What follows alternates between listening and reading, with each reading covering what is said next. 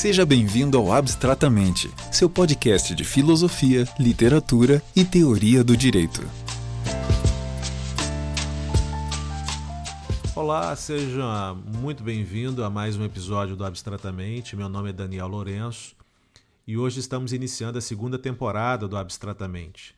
Sempre lembrando que todos podem participar enviando suas sugestões, críticas, eh, comentários, enfim utilizando para isso o nosso e-mail que é abstratamente.podcast@gmail.com.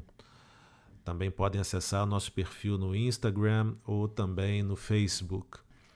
Hoje faremos um episódio um pouco diferente no formato de um comentário sobre um artigo interessante que foi publicado na revista Between the Species no ano passado, um artigo de autoria do professor Randall Otto, intitulado Bentham e a famosa nota de rodapé.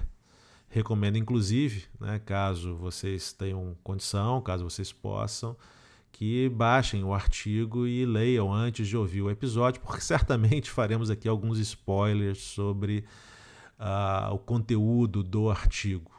O professor Randall Otto é doutor em teologia, inclusive escreveu em 91 né, a sua tese, que foi publicada no mesmo ano, né, sobre Jürgen Moltmann, é professor visitante da Chamberlain University nos Estados Unidos e é professor da Thomas Edison, também nos Estados Unidos. Ele tem um perfil no Academia Pontedou e nesse seu perfil ele também disponibiliza, entre outras produções e artigos, o artigo que nós comentaremos hoje, que eu acabei de citar. Além desse artigo do professor Randall Otto, uh, eu tomei como base para construir o episódio de hoje uh, outros materiais, principalmente um pequeno texto do Rick Hill, traduzido pelo Fernando Moreno, disponível online, intitulado Eu gostaria de falar um pouco sobre o filósofo Jeremy Bentham. Utilizei também né, uma biografia que eu acabei de ler, inclusive, recentemente, muito interessante sobre a vida de Bentham, que foi uma biografia uh, publicada pelo Philip Schofield, que é talvez hoje uma das principais autoridades sobre Bentham. Essa biografia foi publicada pela editora Continuum em 2009. E é claro que me vali também da própria obra de Bentham, uma introdução aos princípios da moral e da legislação, que é a obra onde nós encontraremos no capítulo 17 a mencionada nota de rodapé, que vai ser objeto de uma análise um pouco mais detida nesse episódio de hoje. Uh, o tema central, portanto, né, do nosso encontro de hoje é o artigo do professor Randall Otto, que procura examinar essa relação importante entre Bentham e a questão animal. Para o Randall Otto, o Bentham é geralmente citado pelos autores da ética animal de uma forma um tanto quanto descontextualizada. Para ele, o Bentham não seria, de fato, alguém particularmente vinculado à ética animal ou ao movimento de proteção dos animais, embora seja citado como tal. Então, esse é, um, é o principal problema, essa descontextualização de Bentham que o professor Randall Otto procura levantar no seu artigo. E esse, de fato, me parece um ponto bem interessante. A despeito do mérito da acusação do Randall Otto, que a gente vai procurar dizer se a gente concorda com ela ou não, o fato, né, o pano de fundo dessa observação é, traz também uma pergunta maior, que é o fato de nós podermos utilizar o arcabouço teórico, a produção de um autor é, para além das convicções pessoais desse autor. Será que é possível fazer isso? Né? Então vamos dar uma olhadinha nessa questão. Então, o objetivo do episódio é discutir o artigo do professor Randall Otto, né, pensando se ele tem razão em afirmar que Bentham é de fato mal compreendido e, mais do que isso, mal utilizado pelos autores da ética animal. Será que essa nota de rodapé, tão comumente utilizada pela ética animal como um marco acerca da consideração moral dos animais não humanos, ela diz menos do que aquilo que a gente gostaria que ela dissesse? Esse é um grande ponto. E para isso eu vou começar me permitindo uh, ler o trecho da nota de rodapé. A nota de rodapé é bem extensa, mas normalmente o trecho citado da nota de rodapé é um trecho relativamente pequeno.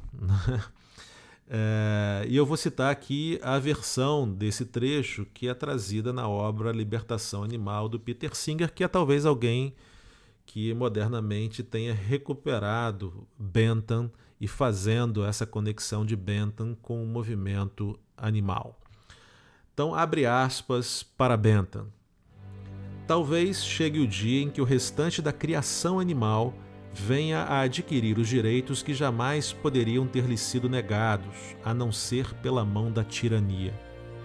Os franceses já descobriram que o escuro da pele não é razão para que um ser humano seja irremediavelmente abandonado aos caprichos de um torturador. É possível que um dia se reconheça que o número de pernas, a vilosidade da pele ou a terminação do osso sacro são motivos igualmente insuficientes para abandonar um ser senciente ao mesmo destino. O que mais deveria traçar a linha intransponível? A faculdade da razão ou talvez a capacidade da linguagem? Mas um cavalo ou um cão adulto são incomparavelmente mais racionais e comunicativos do que um bebê de um dia, de uma semana ou até mesmo de um mês. Supondo, porém, que as coisas não fossem assim, que importância teria tal fato? A questão não é eles são capazes de raciocinar, nem é são capazes de falar, mas sim eles são capazes de sofrer. Então, esse é o conteúdo normalmente citado pelos autores da ética animal. No caso, como falei, acabei de ler um trecho da página 12 da edição brasileira da Martins Fontes de 2010 do Singer, do Peter Singer. Acho que seria interessante, é, de maneira muito rápida e até diria simplista, dizer alguma coisa sobre o Bentham, Bentham é, de fato, né, um pensador inglês né, do século XVIII, uh, ah, ligado ao liberalismo clássico, né, ao utilitarismo de bases hedonistas. Ele nasceu em Houndsditch em 15 de fevereiro de 1748, portanto, há quase 300 anos atrás. Ele foi o filho mais velho do segundo casamento do Jeremiah Bentham, que era um advogado, com a Alicia Whitehorn. E ele perdeu a mãe logo cedo, com 10 anos, e talvez por isso ele tenha sido logo enviado para estudar em Westminster. E tido como um prodígio, né? ele foi, dois anos depois, com apenas 12 anos, enviado para o Queen's College, em Oxford. Conta-se que naquela época ele te, talvez tenha sido o mais jovem a ingressar e a se formar em Oxford. Até tem uma curiosidade aí sobre a graduação do Bentham, muito jovem, que foi um dilema pessoal que ele teve no momento de se graduar, porque era uma condição para a graduação que ele fizesse solenemente, publicamente, o juramento aos 39 artigos da Church of England. E já naquele período, ainda que jovem, Bentham nutria um certo sentimento antirreligioso e foi bastante complexo né, para ele a fazer o juramento na medida em que ele, o juramento não refletia as suas visões íntimas, pessoais. Mas ele acabou fazendo esse juramento, uh, inclusive depois ele disse que se arrepende um pouco disso, porque isso violou muito as suas convicções, mas é, é uma curiosidade aí já no momento inicial da sua vida, né? procurando como iluminista que foi, né, tentar manter as suas convicções sempre coerentes né, com aquilo que ele pratica. Benta, portanto, viveu né, num período histórico onde a grande ou uma das grandes questões da política mundial eram relacionadas a uma questão moral, que era a questão econômica, que era a questão da escravidão, do tráfico internacional de escravos humanos. E isso se colocava num cenário onde a participação política direta era mínima na Inglaterra. Conta-se que cerca de apenas 3% da população inglesa participava das deliberações políticas, do ponto de vista de, de participação política mesmo. Né? Isso é importante para compreender as muitas razões pelas quais normalmente Bentham é citado como alguém que teve, de fato, que levantou, de fato, bandeiras que estavam em alguma medida à frente do seu tempo. É claro que temos que ter um pouco de cuidado para não romantizar Bentham, e a questão aqui não é de julgar Bentham, nem de condenar, nem de salvar Bentham, mas é importante dizer que Bentham, de fato, esteve relacionado a pautas como o sufrágio universal, uh, o voto feminino, a democracia participativa, inclusive no final da vida sobre bases republicanas e antimonárquicas. Uh, procurou dar uma ênfase na tentativa de reformular a própria common law como um empirista e um positivista que era. No campo penal, procurou tentar reformular a teoria da sanção, da punição, propondo em nome da reabilitação do condenado, a eliminação de muitos tipos penais, inclusive os relacionados a condutas sexuais, como na época, infelizmente, havia a criminalização da homossexualidade, procurou reduzir a quantidade das sanções de muitos tipos penais, era a favor da eliminação da pena capital, e, enfim, né, era alguém, portanto, relacionado a essas pautas. Ficou muito conhecido uh, por ter elaborado a arquitetura do panóptico, né, que na verdade nunca foi de fato implementado, e talvez modernamente uh, Foucault tenha uh, reacendido né, assim, a interesse por Bentham em relação ao panóptico, porque para Foucault o panóptico era o símbolo da modernidade, de Estado controlador, totalitário. Acho até, pessoalmente, eu acho que isso dá pano para uma outra, um outro episódio, que talvez Foucault também tenha descontextualizado um pouco o panóptico de Bentham, mas isso é uma outra questão. Mas ele ficou muito conhecido né, por essa ideia. Uh, e a produção de Bentham é uma produção, a produção teórica, os escritos benthamitas são bastante extensos.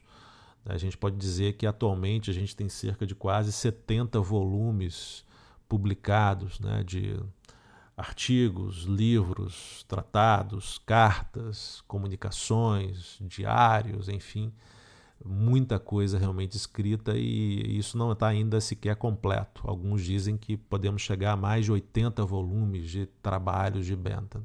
Portanto, Bentham talvez seja um desses autores muito citados, mas efetivamente pouco lido. Né? Eu diria que talvez esse seja um problema do próprio utilitarismo. A palavra utilitarismo, utilitário, né, ganhou um, um sentido muito pejorativo e simplificado ao longo do tempo que muitas vezes não condiz com a, uma produção muito sofisticada de autores como o próprio Bentham, Mill, Sidgwick, entre tantos outros. Bem, voltando à nota, que é o que nos interessa mais de perto no momento, é importante dizer e frisar, como já foi dito, que Bentham era um utilitarista de bases hedonistas, ou seja, para Bentham, o prazer e a dor determinavam a ação humana como também determinava o comportamento de qualquer criatura capaz dessas sensações de prazer e dor, das criaturas ditas sencientes. De uma forma talvez simplista, né, o bem né, é encontrado né, no prazer e o mal encontrado na dor ou na perda do prazer. Isso gera inclusive uma questão bem interessante, que é a compatibilidade entre esse egoísmo liberal hedonista do Bentham, ou seja, o indivíduo decidindo por perseguir o prazer, com a maximização gregária, coletiva desse prazer, dessa utilidade, da felicidade, que nem sempre vai coincidir com a busca do prazer individual. Claro que Bentham procura dar uma resposta para essa questão que nós não vamos aqui novamente explorar. Do ponto de vista jurídico, como falei, Bentham era um positivista, ou seja, ele não acreditava na tese muito uh, favorecida naquele período histórico né, dos direitos naturais.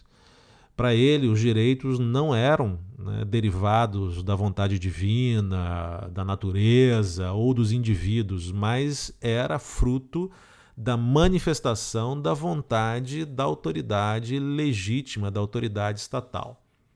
Né? Ele achava um contrassenso enorme a tese dos direitos naturais na medida em que eh, sempre a humanidade sempre conviveu diretamente com condutas bastante cruéis, né? As pessoas eram enforcadas por pequenas ofensas, uh, os mais ricos privilegiados, e isso tudo trazia para Bentham o sentido de que o positivismo jurídico respondia melhor uh, ao problema da própria validade do direito como tal. Né? Bentham, portanto, era alguém ligado a uma visão secular da sociedade, onde a a licitude né, do comportamento humano não era buscado a partir da metafísica, mas sim uh, de uma observação dos fatos uh, e, mais propriamente, né, no âmbito do utilitarismo, na busca pelos melhores resultados. Com base nisso, Bentham queria criar sistemas legislativos mais eficientes menos suscetíveis a corrupções, a arbitrariedades. Então ele achava que essa essa sua visão positivista conseguiria dar conta de produzir um sistema jurídico mais fechado, mais estável, menos arbitrário. E na obra, uma introdução aos princípios da moral e da legislação, onde nós temos essa nota de rodapé no capítulo 17, que nós lemos que diz respeito à questão dos animais, à inclusão dos animais no âmbito da reflexão moral, uh, nós não temos muitas menções aos animais, a não ser praticamente nessa nota de rodapé. E um primeiro grande problema, como já aludimos anteriormente, é o fato de que os autores que citam essa nota de rodapé citam apenas a segunda parte, a parte final da nota de rodapé há um certo esquecimento voluntário da primeira parte da nota de rodapé. E isso eh, revela que há um problema, pelo menos metodológico aí. Realmente parece que o professor Randall Otto tem razão em afirmar que esse esquecimento do contexto histórico de Bentham, da figura de Bentham, das posições de Bentham como indivíduo e mais, essa obliteração da primeira parte da nota seja um problema dos autores da ética animal. Na primeira parte esquecida da nota de rodapé, Bentham, é, e talvez por isso ela seja sido voluntariamente esquecida, Bentham explicitamente vai afirmar, por exemplo, que não haveria um grande problema moral em matarmos animais para alimentação em função uh, da vida dos animais não terem o mesmo peso, o mesmo valor moral da vida humana, na medida em que os animais não projetam desejos para o futuro.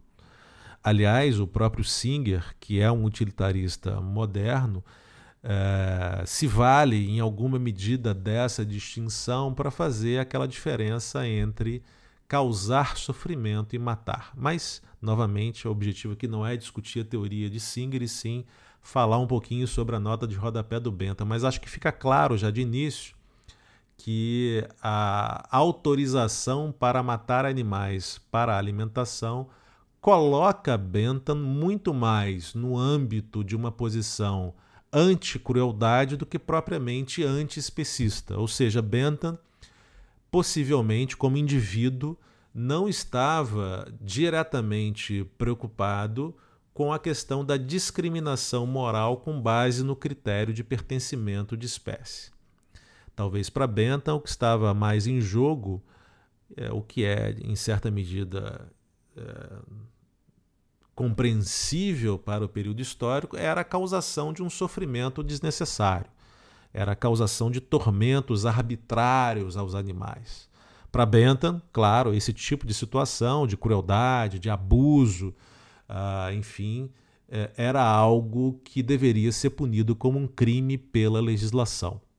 E isso veio, de fato, a ocorrer um pouco depois, em 1822, com a aprovação do Martins Act, que foi talvez a primeira grande lei inglesa que passou explicitamente a tratar, ainda que de forma incipiente, dos maus tratos animais, com um foco maior nos animais de tração, nos animais próximos ao ser humano. Mas é bom ressaltar, né, desde o início do século XIX, desde 1809, houve tentativas pelo próprio Richard Martin de fazer aprovar, fazer passar legislação que tipificasse essas condutas abusivas. Então parece de fato que o Randall Otto acerta no fato de que Bentham teve pouca influência uh, no próprio movimento de proteção animal inglês nascente naquele período. Não consta, por exemplo, que ele tenha participado ativamente da fundação da SPCA em 1824, ainda que ele fosse amigo de muitos dos fundadores da SPCA, como é o caso, por exemplo, do William Wilberforce. Também não consta que, em nenhum momento, até que se prove ao contrário, que ele tenha se aproximado do vegetarianismo. O próprio professor Gabriel Garmendia, que esteve com a gente no primeiro episódio, lembra que o Bentham é, se preocupou em refletir sobre a alimentação a ser fornecida aos presos, até mesmo no panóptico, e tem até um livrinho com as receitas da, da, da prisão do Bentham, onde ele pensou nessa questão da melhor alimentação e muitas das receitas, para não dizer a grande parte, eram receitas com base em produtos de origem animal. Então, portanto, de fato, é, parece que é, utilizar Bentham, é, se, dando a ele né, esse protagonismo teórico no âmbito de uma teoria antiespecista, seria uh, algo equivocado, né, na medida em que, claro que para Bentham animais contam, mas não chegam a contar né, como seres humanos, ou os interesses dos animais não poderiam ser uh, contrabalançados com interesses semelhantes de seres humanos. Então seria problemático ligar Bentham a ideias que, de fato, historicamente, como indivíduo, ele pessoalmente não teve. Dito isso tudo, para a gente terminar, para não me tornar aqui muito uh, longo na minha observação, qual é a minha opinião final? Eu acho que o artigo do professor Randall Otto é interessante e aponta de fato para um problema metodológico dos autores da ética animal que citam o Bentham de fato de uma forma um tanto quanto descontextualizada, ou sem citar esse contexto histórico que envolvia Bentham, e, e ou, né, muitas vezes, se limitando a citar a parte final da nota, esquecendo da parte inicial da nota, que é mais problemática para a ética animal. Então, parece né, que tudo indica que é, o discurso de Bentham, como falei, estivesse mais ligado ao contexto anti-crueldade do que ao contexto anti-especista. Né? Era algo mais é, limitado do que normalmente a gente poderia imaginar. Então, acho que aqui tem um ponto favorável ao argumento do professor Randall Otto. O Singer, mesmo, que nós já mencionamos, é, comete esse equívoco metodológico de não fazer essa contextualização. No entanto, e aí talvez seja um ponto em que eu me afaste um pouco do professor Randall Otto, é, eu entendo que é, o trecho, a nota de rodapé, ela ainda assim tem uma importância retórica, simbólica bastante relevante, na medida, por exemplo, em que ela fala em direitos para os animais. Claro que direitos não com base em direitos naturais, mas com base em direitos a serem concedidos formalmente pelo aparato estatal. Né? E mais do que isso, ela faz até uma analogia uh, com a questão da escravidão humana.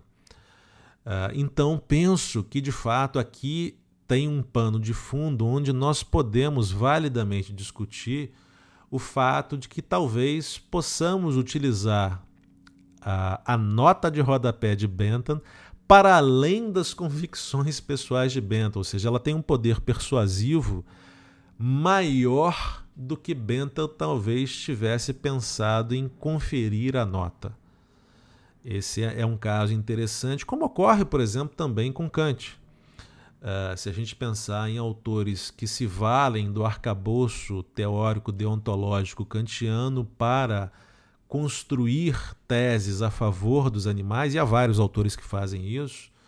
para citar né, o próprio Reagan, para citar Kosgar, né? quer dizer, são vários autores que se valem desse arcabouço kantiano, e Kant era um autor que chegava até a dizer que animais não eram ou não deveriam ser incluídos na comunidade moral, porque, na visão dele, não eram autônomos, seres autônomos, entes autônomos.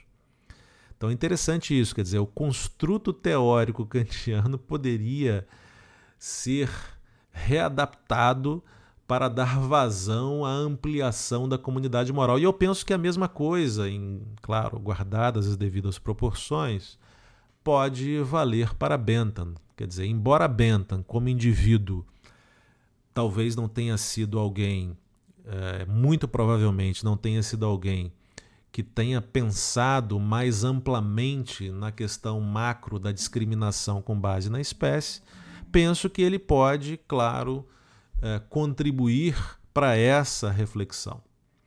Então eu faço convite a vocês para que leiam a nota de rodapé na íntegra, se possível, leiam o artigo do professor Randall Otto e reflitam sobre essa questão.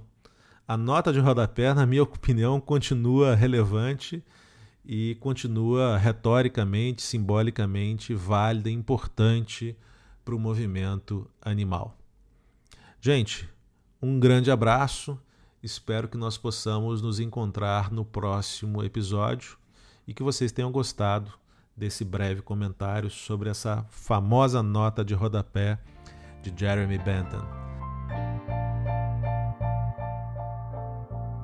O Abstratamente é um podcast com fins educativos. Ajude divulgando e visitando nossas páginas no Instagram e Facebook.